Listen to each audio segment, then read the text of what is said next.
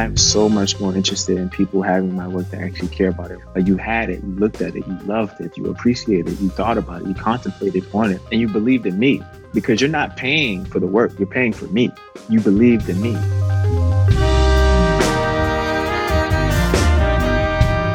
You're listening to Our Shared Field, where we bring artists into conversation with people from outside of the arts.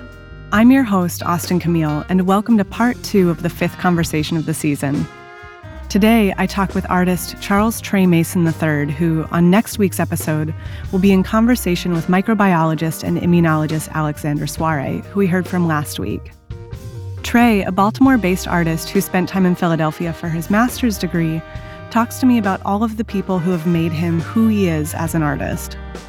Trey's work ranges in medium and grapples with the grief, family, and love of his daily life, as well as, in his words, the performative act of blackness for him and his body.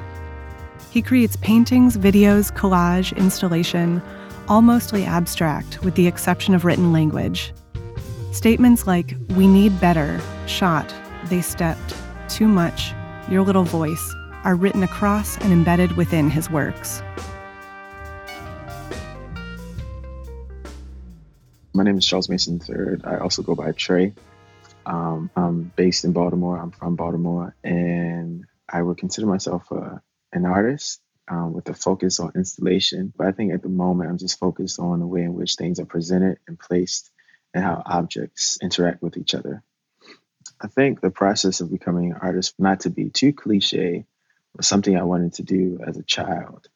But it was very apparent to me that I was not going to be an artist. Uh, when I was like in sixth grade, I was applying to go to this magnet school and they said, draw these things. And I drew them and I didn't get in. And so when I didn't get in, I like closed my sketchbook and I was like, I'm done with drawing. And of course you learn these things as you get older, but as a young person in middle school, and I was the only artist in my family, there was no one telling like, you'll get better. There was no one saying like, oh, we can help you. Put me in a class or something like that. It just wasn't a thing. And so I went through high school um, studying graphic design and then going to undergrad and doing the same thing. And um, it was fine. Graphic design is a very functional and very useful skill that I learned, and I appreciate my faculty members for teaching me. But it wasn't until after school when I graduated undergrad that I was like, oh, what do I do now? And I didn't really know what I wanted to do. I mean, I didn't even want to go to college, really. I was figuring all these things out. And so it was two thousand fourteen, and I was like, all right. I applied to a, a grad program. I came across Parsons, the new school in New York. And so I put together a portfolio, and I got in. And so in twenty fourteen, I headed grad school, and I was there three months. And it was also around the time that Mike Brown had been killed. And so I just, I just wasn't feeling the whole school thing, honestly. But I I would tell you this, and I tell everyone this. If it wasn't for the three months I spent in New York, I wouldn't be the artist I am now, because I learned about all these Black and brown artists I had no idea about. I had no idea. No one was teaching me. And so when I went to Parsons, I learned about Hank Willis Thomas, Dred Scott, Sam Durant. I learned about uh, Betty Saar, um, Allison Saar. I learned about all these different artists. And I had Black faculty members who were teaching me. One in particular, Stephanie Jemison, um, she pushed me in a very particular way. And from that point on, I kind of was like, all right, art is what I wanted to do, because it felt like I was home um, when I got to Parsons. I had done all these things throughout life. Like, I had a camera. My mom got me a camera. I would always take pictures. I had written and won like little awards for creative writing when I was in elementary school. I had done all these like things that never got put together into a tangible thing until I got to grad school. And then you learn graphic design. So not only am I interested in writing and taking images, and then I learn graphic design, and then I go to grad school the first time, and I'm like, oh, you can do all these things. You know what I mean? Uh-huh. Like, it was yeah, just like, and all at this, the same time if you want. Right. You know what I mean? Like, um, right. And so yeah. That's kind of how I ended up on this route of being an artist. Uh, was your family really supportive of it? No, as a hobby. Oh, really? Yeah. But no, no, no, no, no, no, no. Uh, It would be like, oh, like, that's nice. This is nice or something, but not understanding that I can not only do something with making art and art making, hmm. but also be successful, air quotes, in doing so. And I uh-huh. say air quotes because my success, or what I would think of success, is different than anyone would think of this success just based on our experiences and our conditions. You know what I mean? Yeah. Like, yeah. you know, there are so many ways to be an artist, but it wasn't every anything that was ever cultivated and fostered in my home. So you, you talked a little bit about um, this idea of, of what success, air quote, might mean um, in general. For you, is there like a particular type of artist that you were hoping to be, that you were working toward? I think when I think about working toward being a particular type of artist, I don't actually know what that means. Mm. Not to say that I float around and I'm just being blown by the wind, but to a degree I am. And so I only can answer this question by saying that if there's any artist that I find great joy in the way in which they move and handle the art world, it is David Hammons. Artist David Hammons, born in nineteen forty-three, is one of the most influential American artists alive. His sculptural works often use objects from urban African-American life.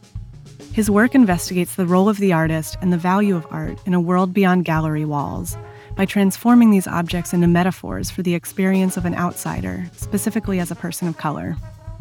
It is directly because of him I feel like I can do the things that I want and need to do. He is my my living elder. He is an ancestor. He is all these things. And because of the way he moved and because of the way his friends moved, like Betty Saar and Kerry James Marshall and uh, Senga Nengudi, and because of them existing, I am able to do what I can do. Mm, like mm-hmm. I'm very much interested in that that flipping imagery upside down and flipping the artwork upside down. Mm. And questioning why things exist the way they exist. Like, why have they been done the same way for so long? Like, it's actually, there's so much irony in the art world. Yes. Yeah, you there is. I, mean? I do know exactly what you mean. Yeah. Because, like, how how can you, uh, I want to say for the last eight years, eight to nine years, say that you want to change and then look us dead in our eyes and, and not change? You know what I mean? How can you say you want to collect Um, artists of color's work mm-hmm. and, and and women, and even that distinction is weird too. But how do you how can you say that you want to do all these things and not do it? Like, most museums in this country have stolen mm-hmm. artifacts. You know what I mean? That's how they're they're built. That is fully the foundation. Yeah, absolutely, absolutely. Man. And so, how can you sit here and say that you want to do all these things when you literally have something that was stolen? Or brought by your, one of your benefactors um, on the black market, and not question that, you know what I mean? Mm-hmm. And so the irony behind it is so, it's laughable, but it's really someone punching you in the face and saying, bro, where you got that shiner from? You know what I mean? From you, you hit me, you did it. And them saying and denying that they did it, that's wild. That's, that's a whole different thing. But, and I say live like David Hammons is because I don't, I have to directly contend with that history. And so I don't know if I want, I want to be, yes, in history books, and I want to be written about, and I want to like sell artworks and be happy about the ways in which they're being sold and be happy about the ways in which the money is being used. I want to do all those things. But at the very moment, I'm just kind of trying to like exist in a way that is comfortable and brings me peace of mind. Mm-hmm. Like uh, at one point in time, I, I made the claim that I didn't want to be in any shows this year. I'm not actively seeking it in the way in which we're used to actively seeking it, especially when you're fresh out of grad school. Yeah. And it's because I just don't have the, like I had the labor, but then the pandemic hit and I realized no one had me. It's so very labor intensive as an artist, as an emerging artist, to apply to all these things. And then at the same time, deal with the fact that now, because we're in a pandemic and now all these things are happening, all these institutions are being aired out. And so I follow all the Instagram accounts. I listen to all the artists and all the beefs that they had with these institutions, because clearly something is wrong mm-hmm. when you treat someone who looks like me. I don't care if I don't identify as such, or I don't care if my gender is different. They look like me. And so because they look like me and you feel like it's okay to treat them this way, mm-hmm. then I feel like I should not apply to your organization, because mm-hmm.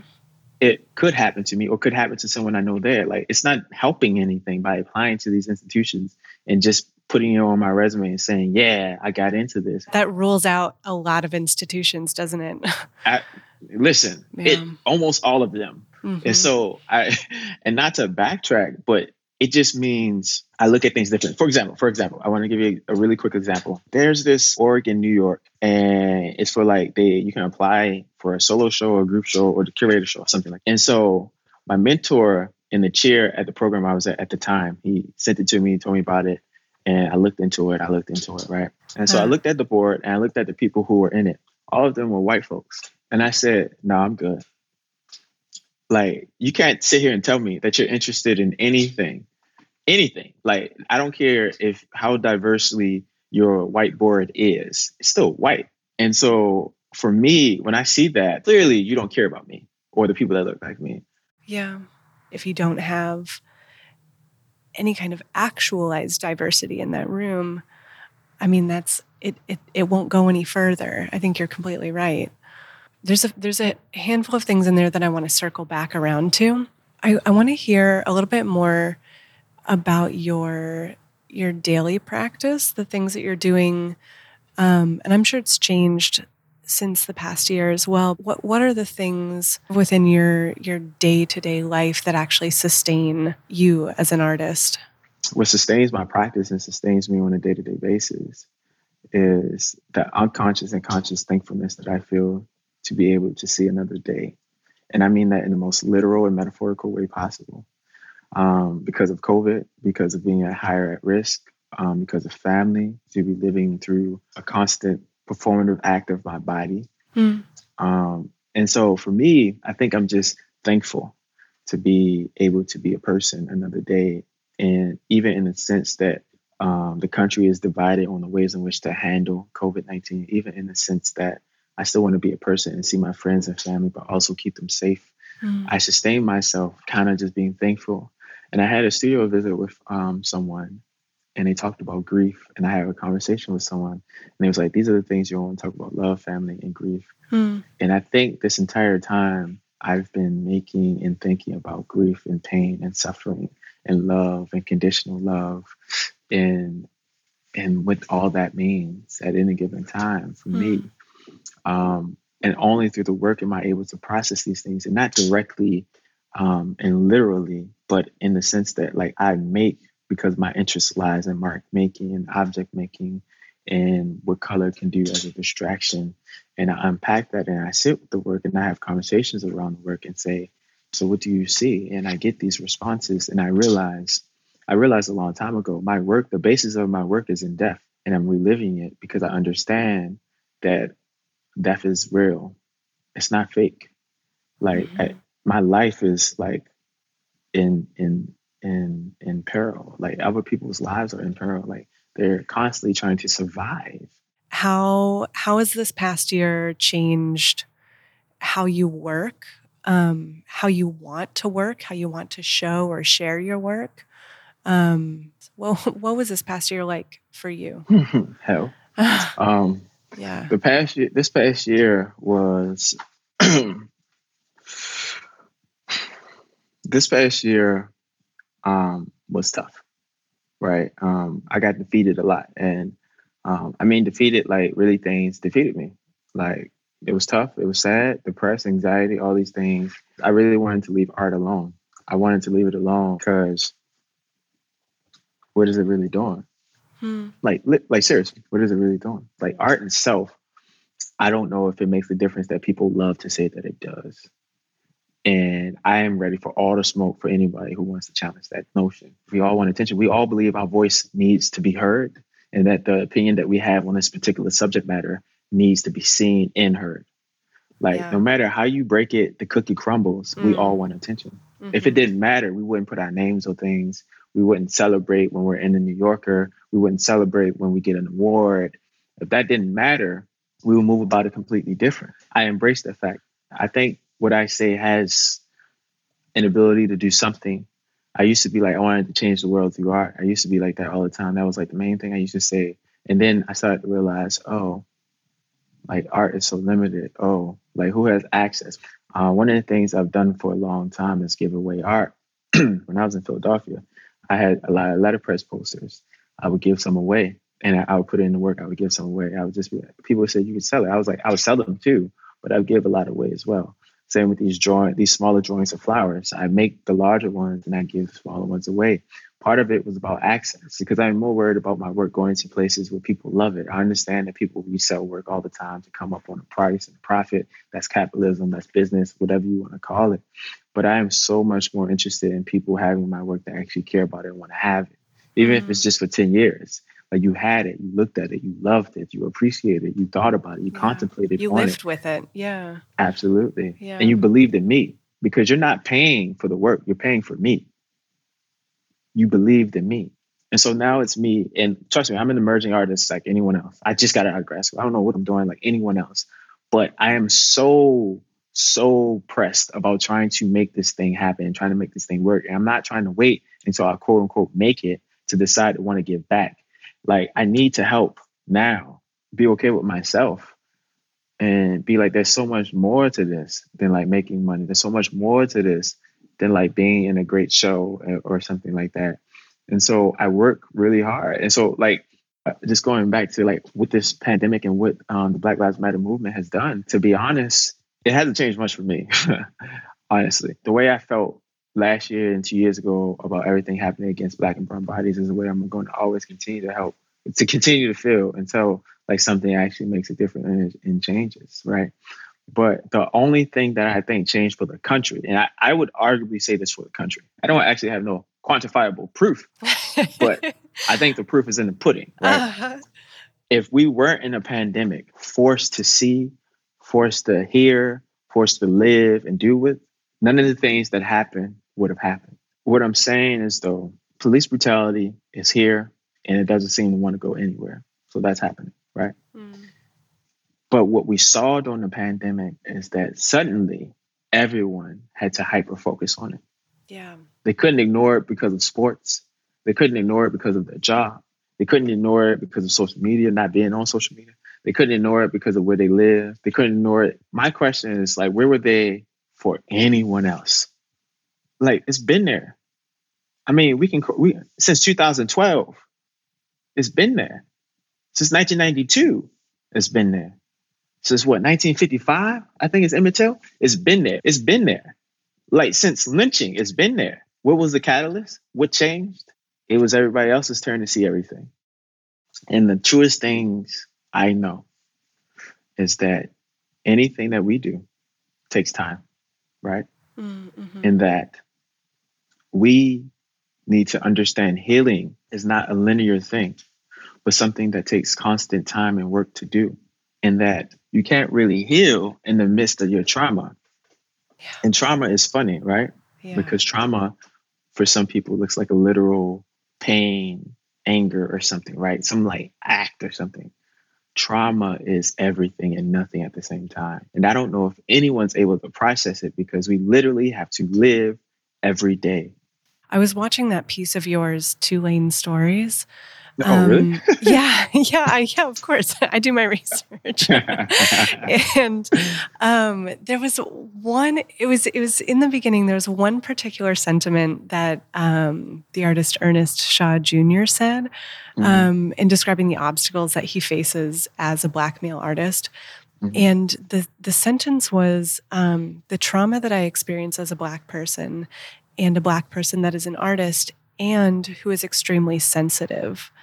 And there was something about that mention of sensitivity that felt so powerful, and, and being deeply and constantly sensitive to your traumas, the traumas around you, which feels similar to what you're talking about right now. Would you talk about this particular project, how it kind of fits in and sits in your your practice, why it's important to you? That's actually funny, uh, this project in particular, because not many many folks actually ask me about it. Oh, really? Yeah. The project that we're talking about, called Two Lane Stories, is a documentary film that Trey began in twenty sixteen. In it, he interviews six Black male artists about their work, their lives, and the challenges that they face.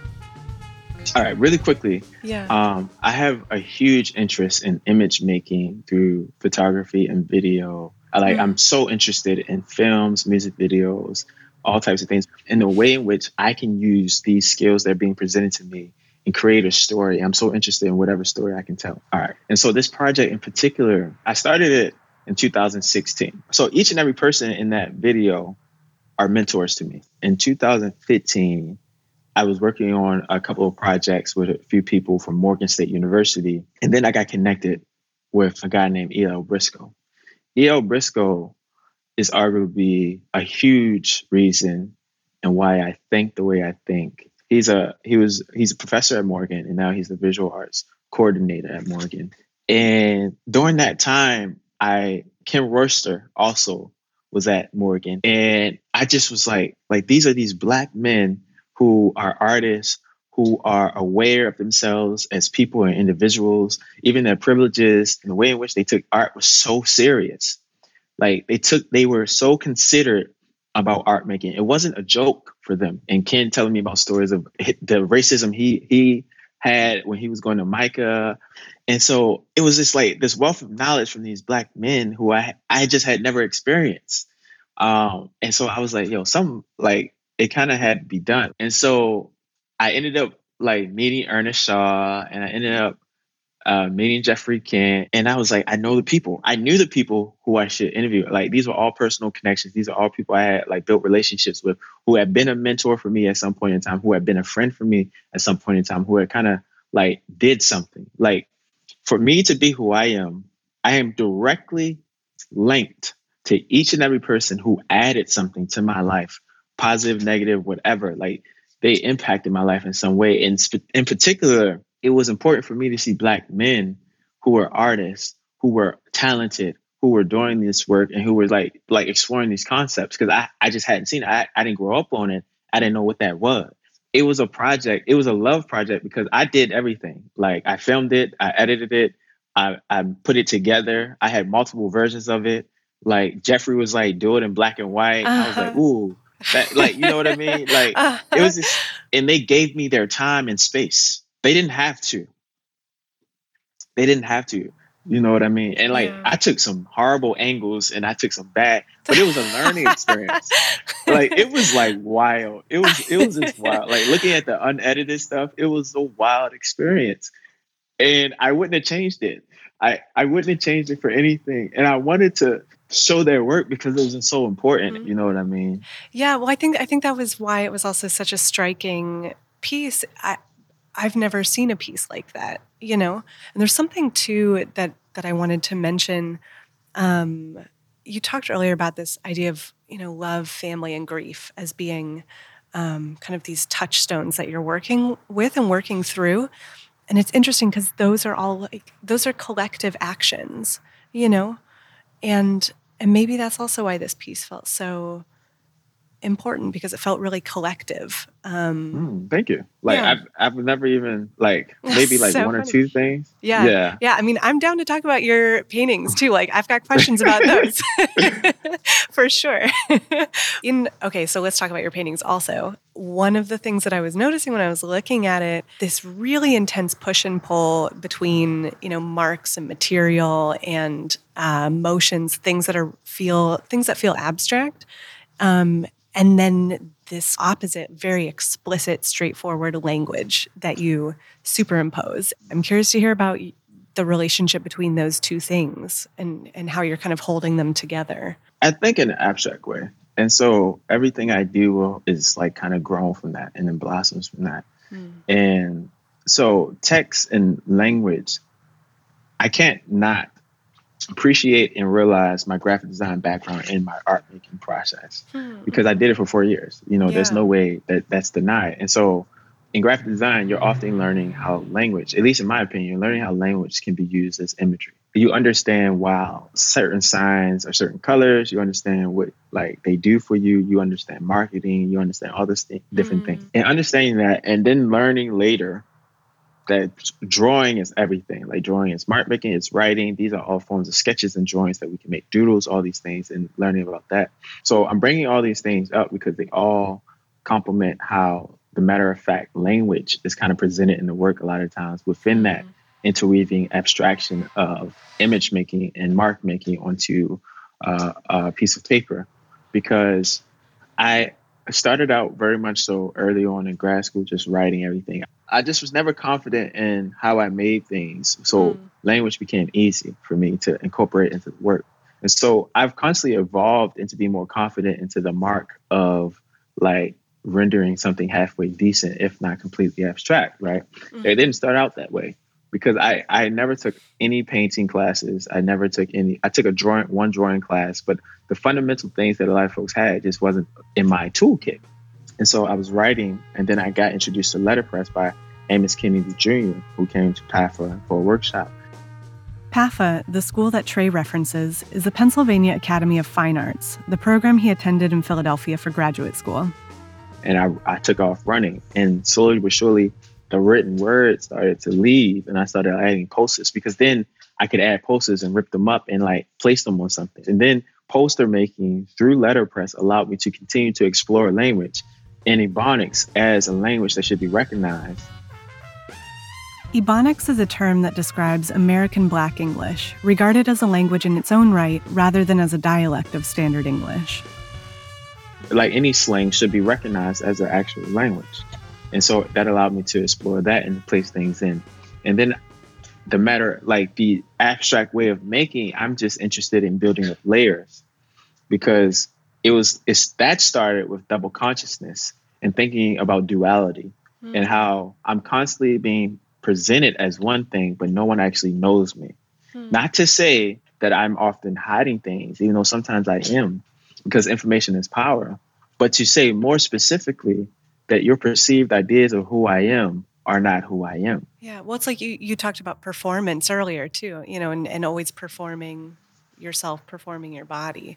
Absolutely. And that's where that came from. I think I am a performer, but I think I'm a performer because of how I have to move through space and should move through spaces. Because you do have ties to Philadelphia, you know, having gotten, having gone to PAFA here. Um, what was it like, what was it like making work and, and developing some of your practice in Philadelphia? It was amazing. Yeah. I felt Philadelphia opened their arms to me and showed me so much love. Like in such a way I had never experienced before in my life. I felt like there were two faculty members in particular while I was at PAFA who, because of them, it was almost like standoff sometimes. Like I would just do what I wanted to do. But um, Kate Moran and D D A William, it was the way in which they always challenged me in such a supportive and loving way.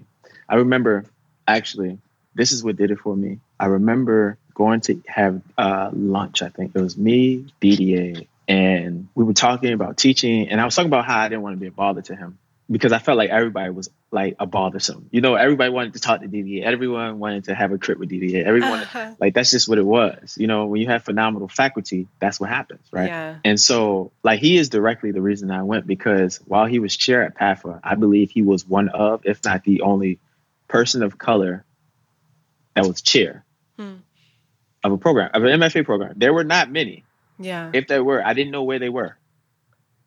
Um, and I looked. And so knowing how rare it is to have a person of color, let alone a queer, uh, immigrant, Haitian American, mm. black, black man, like he tall, like, like black man, you know what I mean? Like I say all these things because they matter, because I can only imagine what he had to go through, because of what I had to go through. And then thinking about what my dad had to go through and like other black men in my life, mm.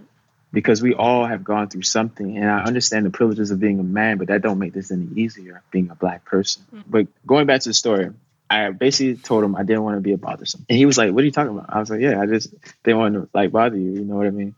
And he basically goes on to tell me, I'm butchering this story, I'm paraphrasing everything. He basically goes on to tell me that he is the thing for me.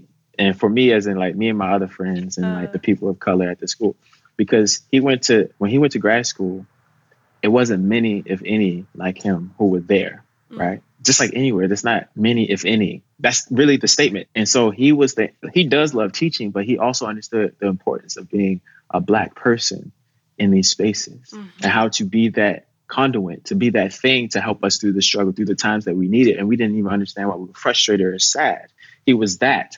And I didn't realize that until we had this conversation. And then after that, I was like, yo, I got, I would talk to him. I would reach out to him. I was like, because I didn't know.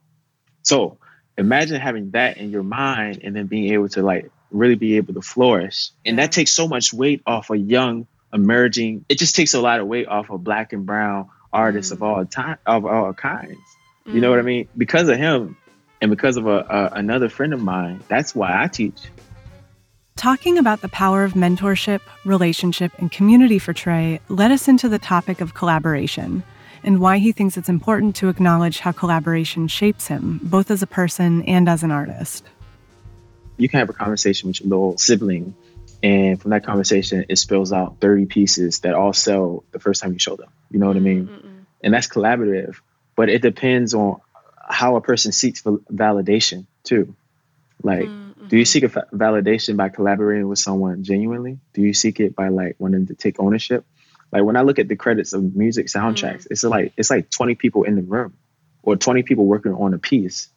And do do we like do that same thing or have that same thing or enjoy that same thing? Do we, should we start labeling every person that had a thought or like, and I think it's something we have to wrestle with yeah. because I know for a fact, if it wasn't for the conversations I had with people, the studio visits I had with people, I don't think we could make the work that's good. The good work doesn't come through solitude. Good work doesn't come through being a hermit. The work is made in that, but not actually unpacked, right? Mm, You're yeah. never really alone in this process because you need help. You need help.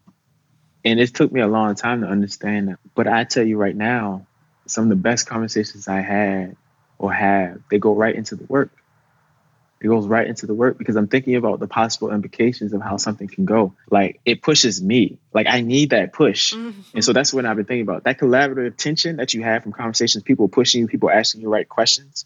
And so I'm talking about collaboration and conversation. Mm-hmm. But collaboration can look like a lot of different things for a lot of different people. For me, a lot of times it looks like having these conversations with my community, sharing uh, articles with my friends. It's a collaborative process. I have a whole group chat with my friends, and we talk about art. That community that we've created has allowed us to like bring things into our classrooms and bring and talk about our work differently. That's a mm-hmm. collaborative effort. Because of them, you have me.